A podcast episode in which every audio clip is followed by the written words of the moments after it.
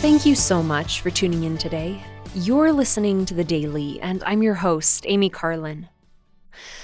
Fathers sometimes get undervalued in our culture, in our society.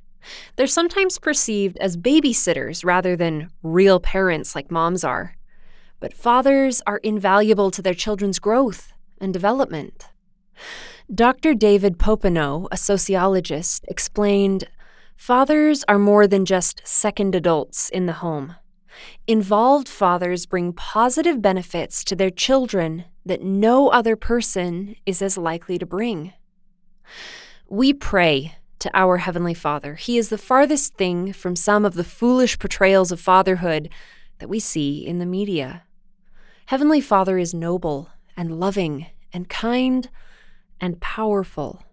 The calling of fatherhood is a calling for men everywhere to become like their perfect Heavenly Father, either here or in the next life.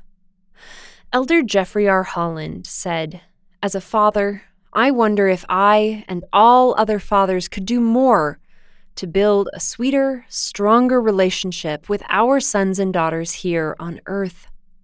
Might we earn more of that love by trying to be more of what God was to his child? In any case, we do know that a young person's developing concept of God centers on characteristics observed in that child's earthly parents. Later in the same message, he continued Surely the greatest of those things required of fathers will be to have done all they could for the happiness and spiritual safety of the children they are to nurture. I saw a beautiful video on Father's Day a few years ago that clearly expressed this truth. I love how it portrayed the love and care of a father and juxtaposed it with the love of Heavenly Father, when so many things around us portray men as bumbling, careless, and incompetent.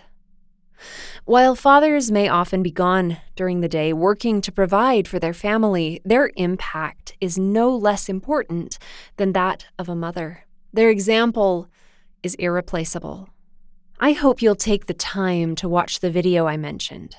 Look up Earthly Father, Heavenly Father, and remember that fatherhood is a divine responsibility to be cherished, that children need their fathers.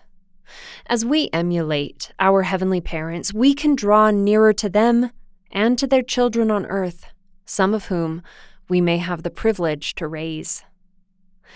Thank you again for listening today.